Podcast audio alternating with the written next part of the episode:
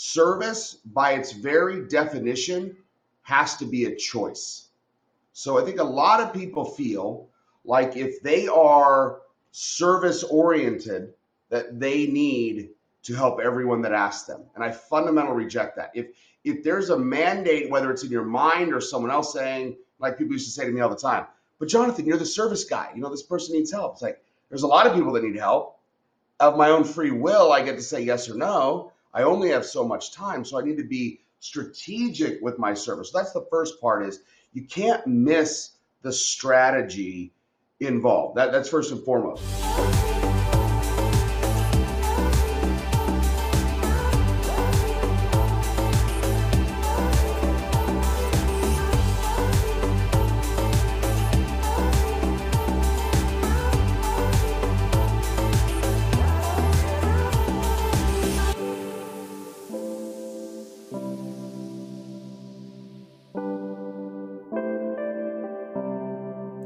Hey, what's up, everybody? Welcome to a brand new episode of the None of Your Business podcast. Sean and Lacey here with you once again. Super pumped up about this episode because we're going to talk about some things that I know that a lot of you talk about, or at least in my work consulting with a lot of you, it's something that I get asked a lot about.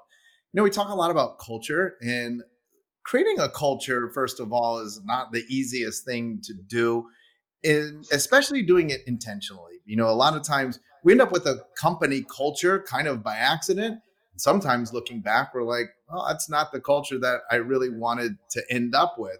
And oftentimes, too, this is a result of maybe not understanding ourselves how to navigate the whole business culture globally. You know, a lot of times we think that in order to get ahead, you're going to have to be cutthroat. You're going to have to step on a couple fingers in order to get to where you want to go. And today's guest is going to talk to us about the possibility that that might not actually be true. So I'm super excited to welcome in Jonathan Keyser. There he is. What's going on? Welcome to the None of Your Business podcast. Thank you. Well, thank you for having me, and uh, it's an honor to be on. You know, we start off every podcast with the exact same question. It's easy to find somebody like yourself that's had success. You know, you've written a book, you speak all over the place and it's easy for us to fall into the trap of thinking like, well, that must be because, you know, Jonathan's father, Jonathan's mom, you know, they were always in commercial real estate. They're the largest commercial real estate developers on the planet. And they just handed him this whole business. So, of course, it's easy if your name is Jonathan Keyser, but we oftentimes find out that that's not actually the case. And we love to start off by sharing with our listeners and our viewers your creation story. How do you end up in this place now? Obviously you're a sought after guest on podcasts and sought after around the world for your speak for your speeches and for your workshops. No, absolutely. And and I think you're right. I think it is it is deceiving a lot of times where people just kind of assume that things were handed to you. I, I had a very unusual upbringing. I was actually raised a Christian missionary kid in Papua New Guinea. My parents taught me to love and serve and give and help their entire life to.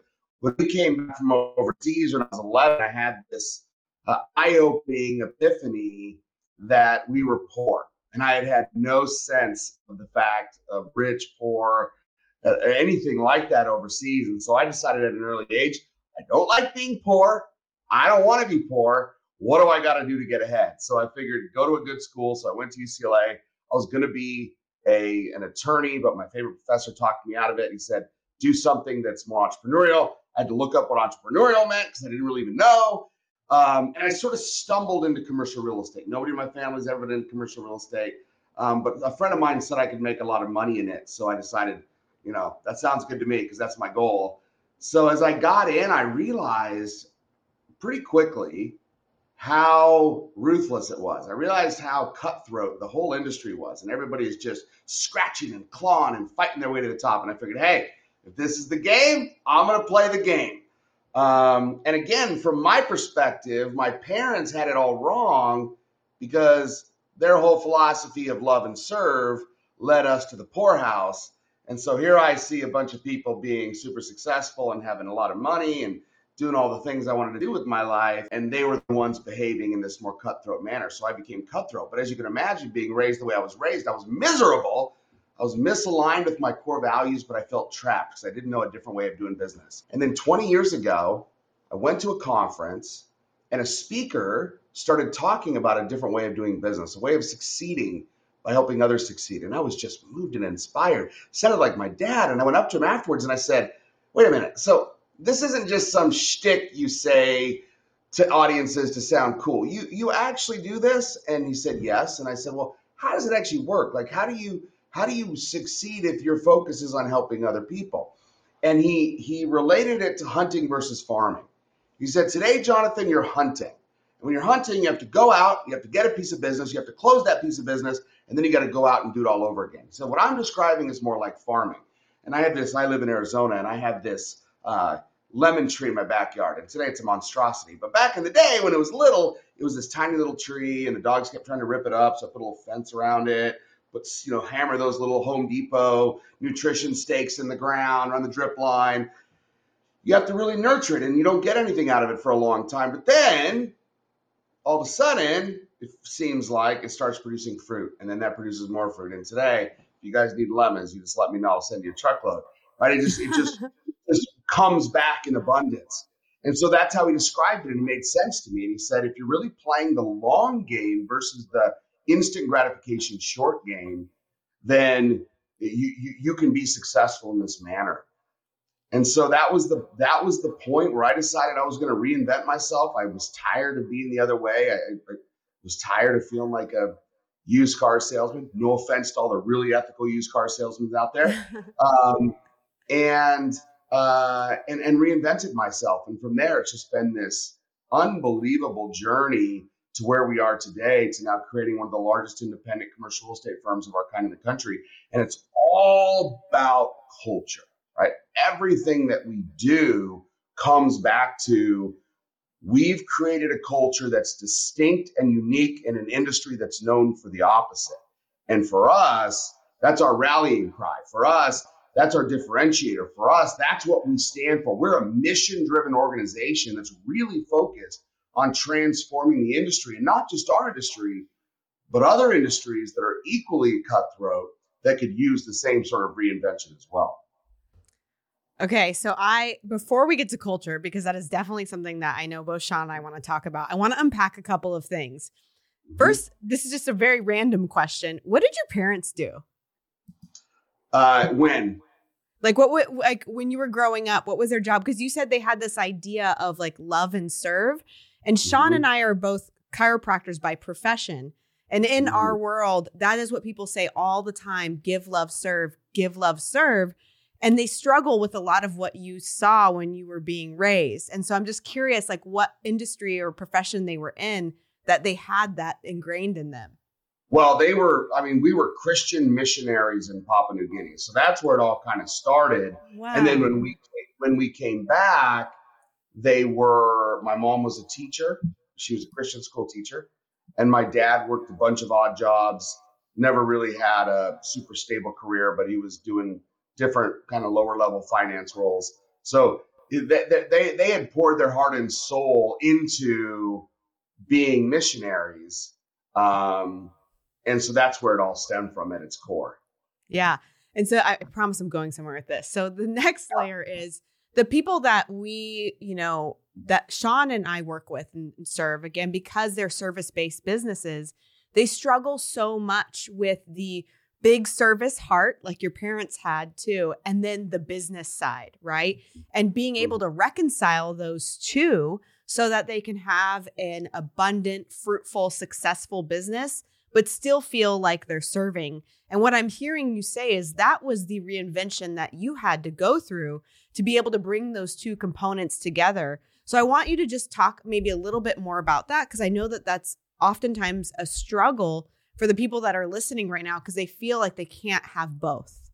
I couldn't agree more. I mean, I think it's the biggest when you're describing the business model, it's the biggest, it's the most important thing that has to be really explained because otherwise it's not clear how it all shakes out. So here's the 1st mm-hmm. thing I would say The first thing I would say relative to this is service, by its very definition, has to be a choice.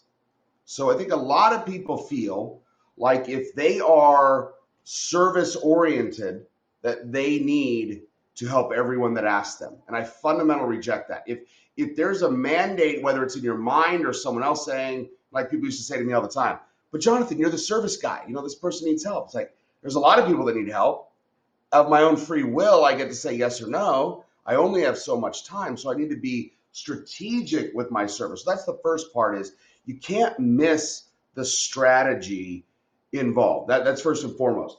Point number two that I would make is this is the long game. So many people give up too soon. They don't have the staying power, right? They don't they don't stick with it long enough to see the fruits of their investment. These are long that's why I use the analogy of a tree.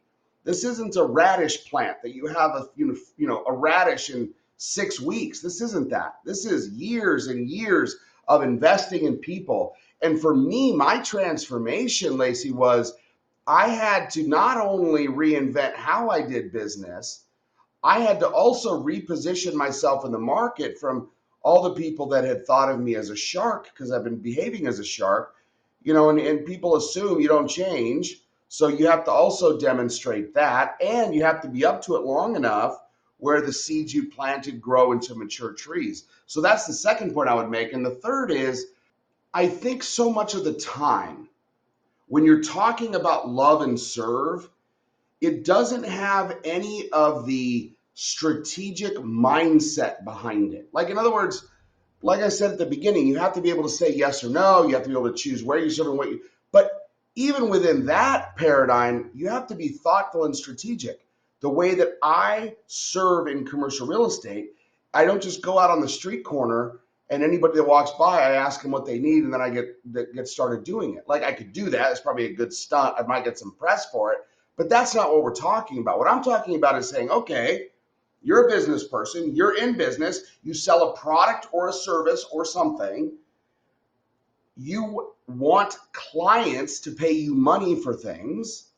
Who are the ideal clients, and how are you approaching them? All I'm suggesting is that instead of selling them Instead of harassing them as normal salespeople do, what if you spent your time figuring how to help them without expectation of anything in return?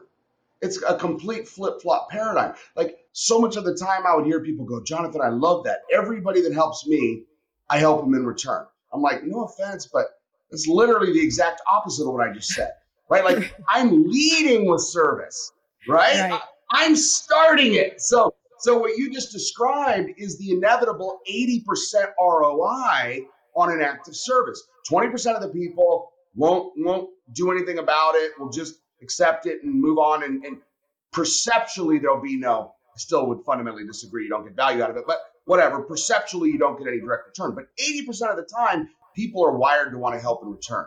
So, really, what you're talking about is activating the law of reciprocity and realizing that if everybody else is waiting for someone to help them before they help back, here's a killer concept. What if you went first? And what if you stopped worrying about whether it came back immediately or not, because it almost never does, right. and just understood that the more you give, the more that you get. I believe that you can't outgive the universe. Now, there are lots of times when the things that I'm doing did not or would not look to the casual observer as if they were in any way, shape, or form furthering any kind of successful commercial real estate career because they were embedded in acts of service to other people.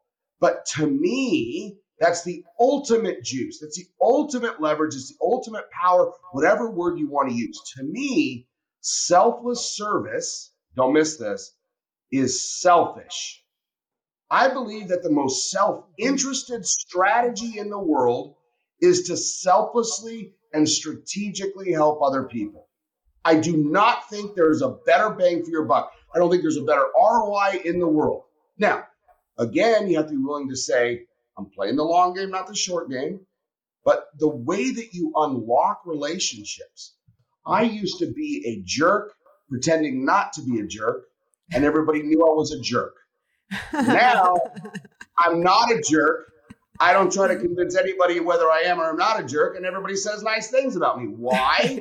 because I spend my time helping other people, right? I'm I'm spending my time in service to others. So to me, that's because your, your question is brilliant because that's the hardest part. It's like, well, Jonathan, I get it, but I don't want to go broke like Mother Teresa. I have bills to pay. I have a mortgage. I have kids to feed. You know, yes, yes, yes, yes. So I'm not saying go be reckless and sit in a hut and hum and just ask people what they need. I'm saying take, not that there's anything wrong with that, but why don't you take your current business and in every interaction you have with another person, try to figure out three ways you can help them.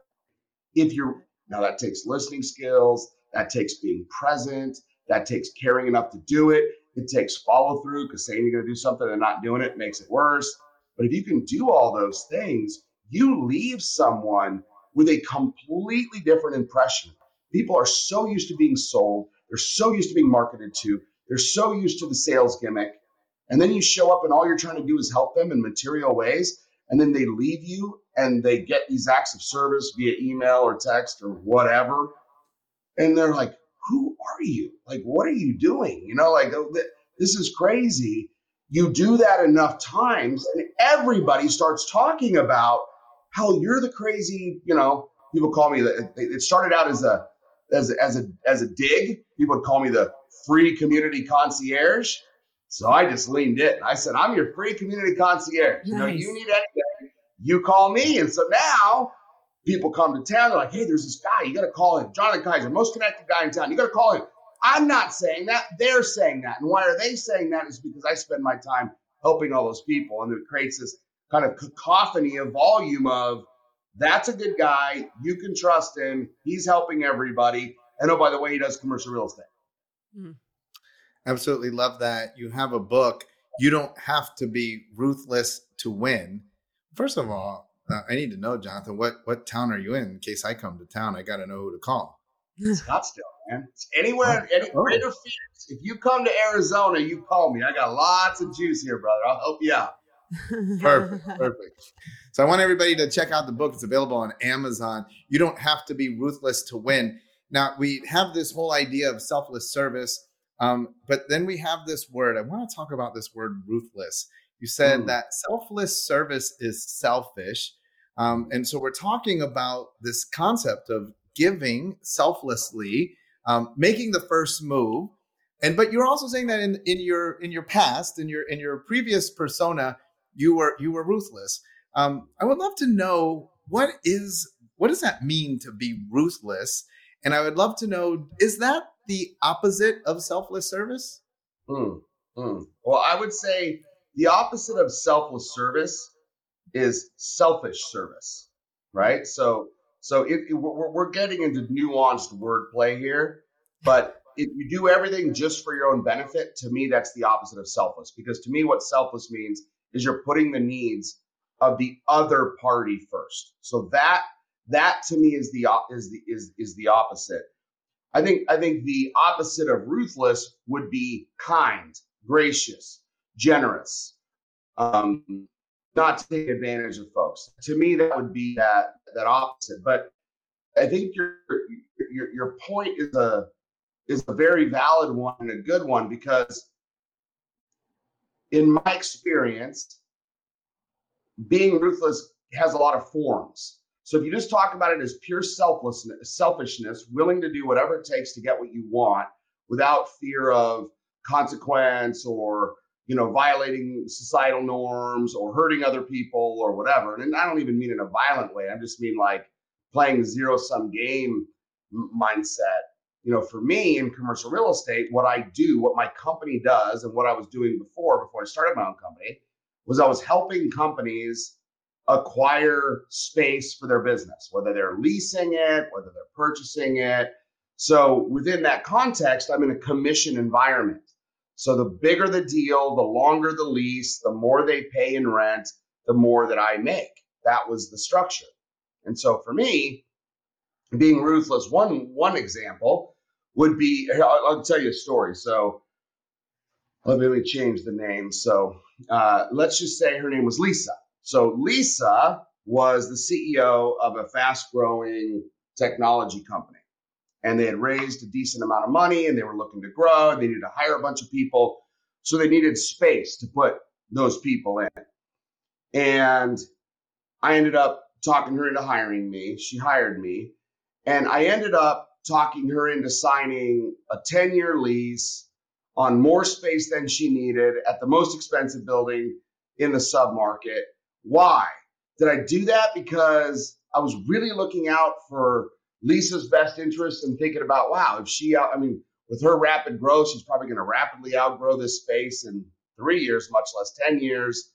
Does she really need to be in this expensive of a building?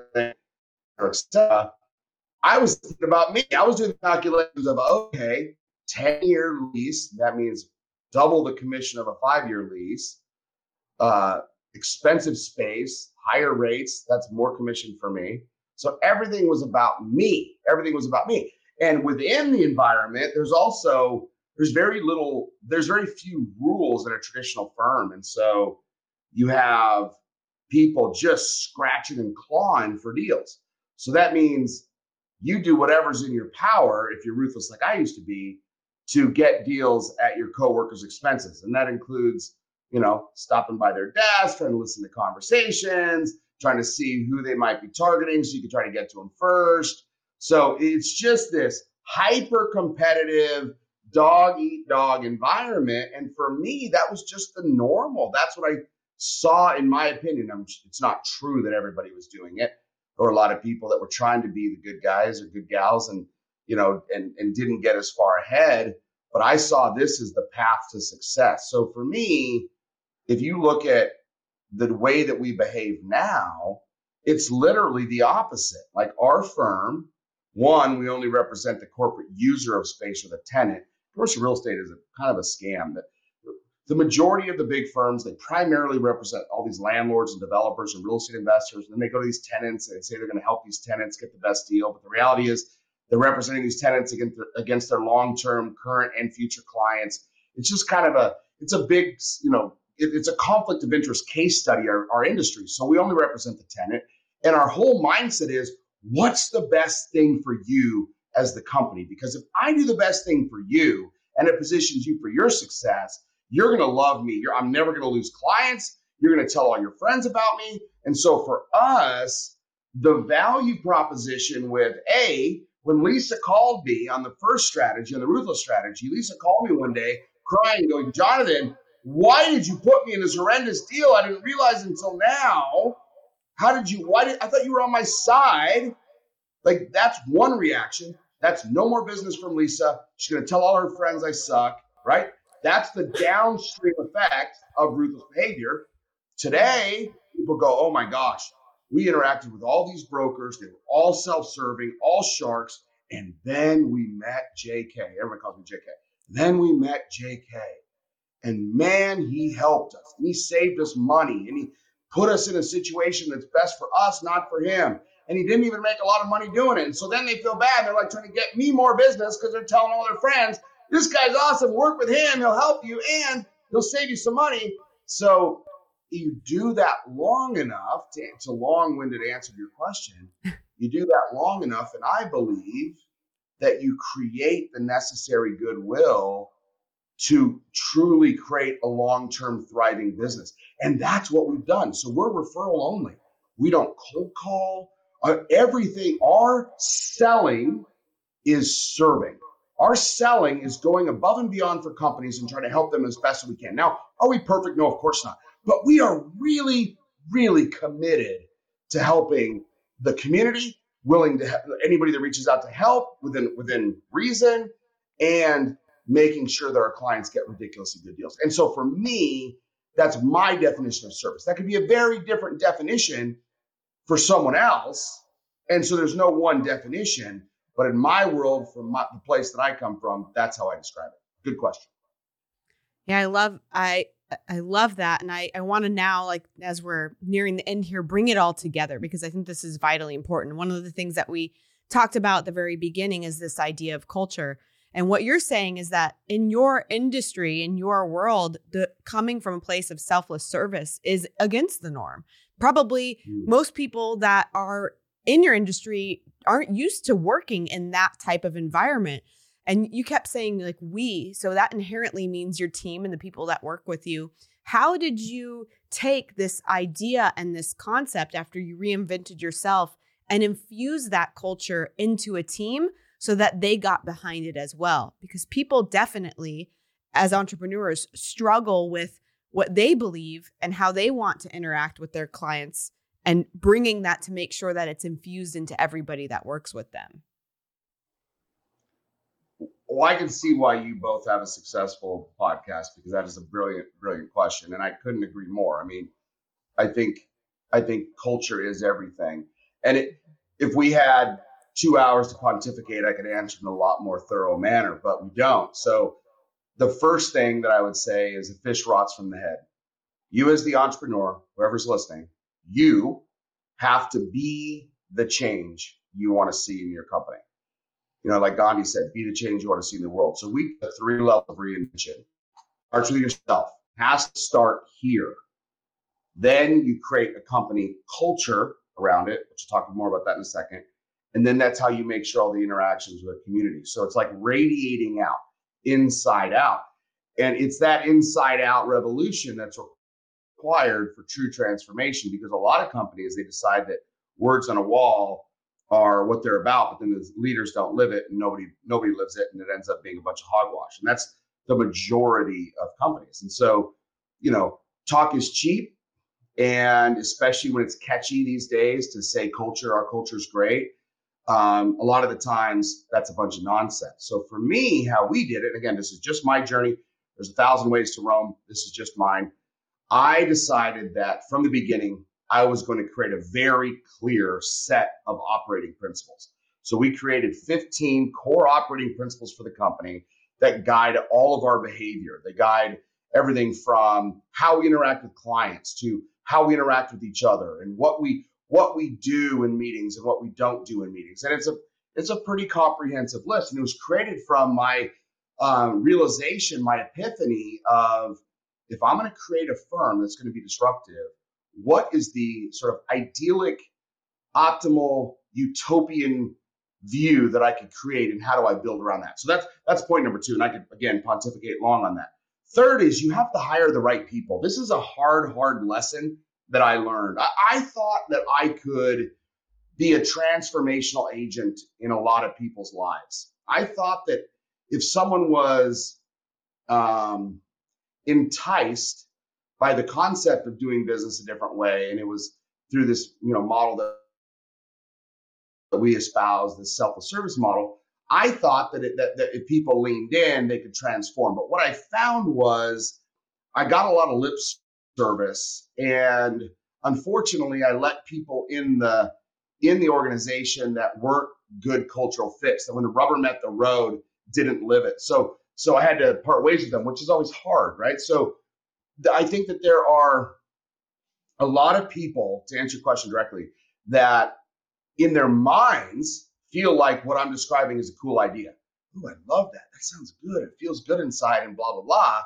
But then when the rubber meets the road and they're thinking, if I don't get this deal closed and I don't get that commission, I'm not going to be able to put in that pool or buy the house or whatever their objectives are financially. And so they sacrifice the culture in those moments of stress for ruthless behavior. So what you really have to do is you have to have people that are long-term view folks that are part of the team and you got to constantly every single meeting every single you have to keep the culture alive i view myself as the chief culture officer my job is to make sure that i'm living it i'm articulating it I'm holding people accountable to it, that we are actively keeping it alive because otherwise it's sort of like a banana, right? It, it, it fades, it rots, it, it, it, it's not good in a week. So if you just think you can set up a culture once and then you're all set, you know, it has to be reactivated, always, always re recreated within the organization. Um, and you have to be very intentional about what that is because there's so much watered down and diluted culture out there that you know employees are, are wise to it now. They they know the truth from the bs and So if you do the right thing, if you have the right culture, the word spreads and it attracts people to you and it attracts the right kind of people. Because that was the other thing we did is we tried to be very overt with our messaging. I mean, here I am, a commercial real estate firm, launching a new firm, and I'm writing love and serve. You know, I like people thought I was crazy. Like that's no, those aren't words you use in commercial real estate. But it, right. what it did is it, it, for the most part, had a magnetic effect. It attracted the right people and rejected the wrong. All right. So the book it's available on Amazon. You don't have to be ruthless to win, but you offer. It's interesting. So you and you and you actually just said this that you have commercial real estate um, and have found tremendous success there, but you're also um, tying it in with the book isn't about commercial real estate. The book is um, this idea of selfless service. Um, and so I think that for everybody that's listening, one of those two avenues is something that um, they can benefit from. Listen, I know a lot of our listeners, um, they one love to invest in commercial real estate. Two, because they might have a brick and mortar on the side of um, the service that they're providing um, might be able to benefit from your services as well. How can people connect with you um, on one or the other or both? Yeah, sure. So the first one is easy. You know, you don't have to be ruthless to win is on Amazon. Um, we also set up a website, ruthlessbook.com. If you want a signed version, you can go there and I'll get you one. Um, on the commercial real estate front, what we find is that most most tenants are in lease arrangements that are that are uh, dramatically worse than they could be if negotiated properly. And so we offer for for anybody who's listening today, we offer a free real estate review. Some people call it a real estate health check. That's just a free analysis of your current real estate leases or current real estate situation, whether it's office, industrial, healthcare, retail, where we'll take a free look as experts and just say, here's maybe some ideas on what you could think about in the future, or if you have an immediate need, or if you're looking to open up new locations around the world. You know, we have 570 people worldwide if you include our global partners. So we have a global footprint, and anybody that has a real estate need or just would like to take advantage of the free real estate health check, we're happy to provide it. Uh, the name of the company is Keyser. That's spelled the right way, not like the hospital. So it's K E Y S E R, www.keyser.com. K E Y S E R. Uh, and, and my email address is jk at keyser.com. So if anybody wants to send me a note offline as well, happy to uh, communicate with you there as well. You know, he also provides workshops if you need some help putting together culture. That's at jonathankeyser.com. Uh, you can find out a lot of information. yes. Jonathan, you absolutely killed it. Thanks so much for being on the podcast. Thank you for having me. It's, it's an honor. All right, everybody. Well, we'll be back again next week. I don't know how we'll top this one, but Lacey and I will give it a go. Make sure you tune in. Then we'll be back with a brand new episode of the None of Your Business podcast. You tell all of your guests that, don't you? No. oh.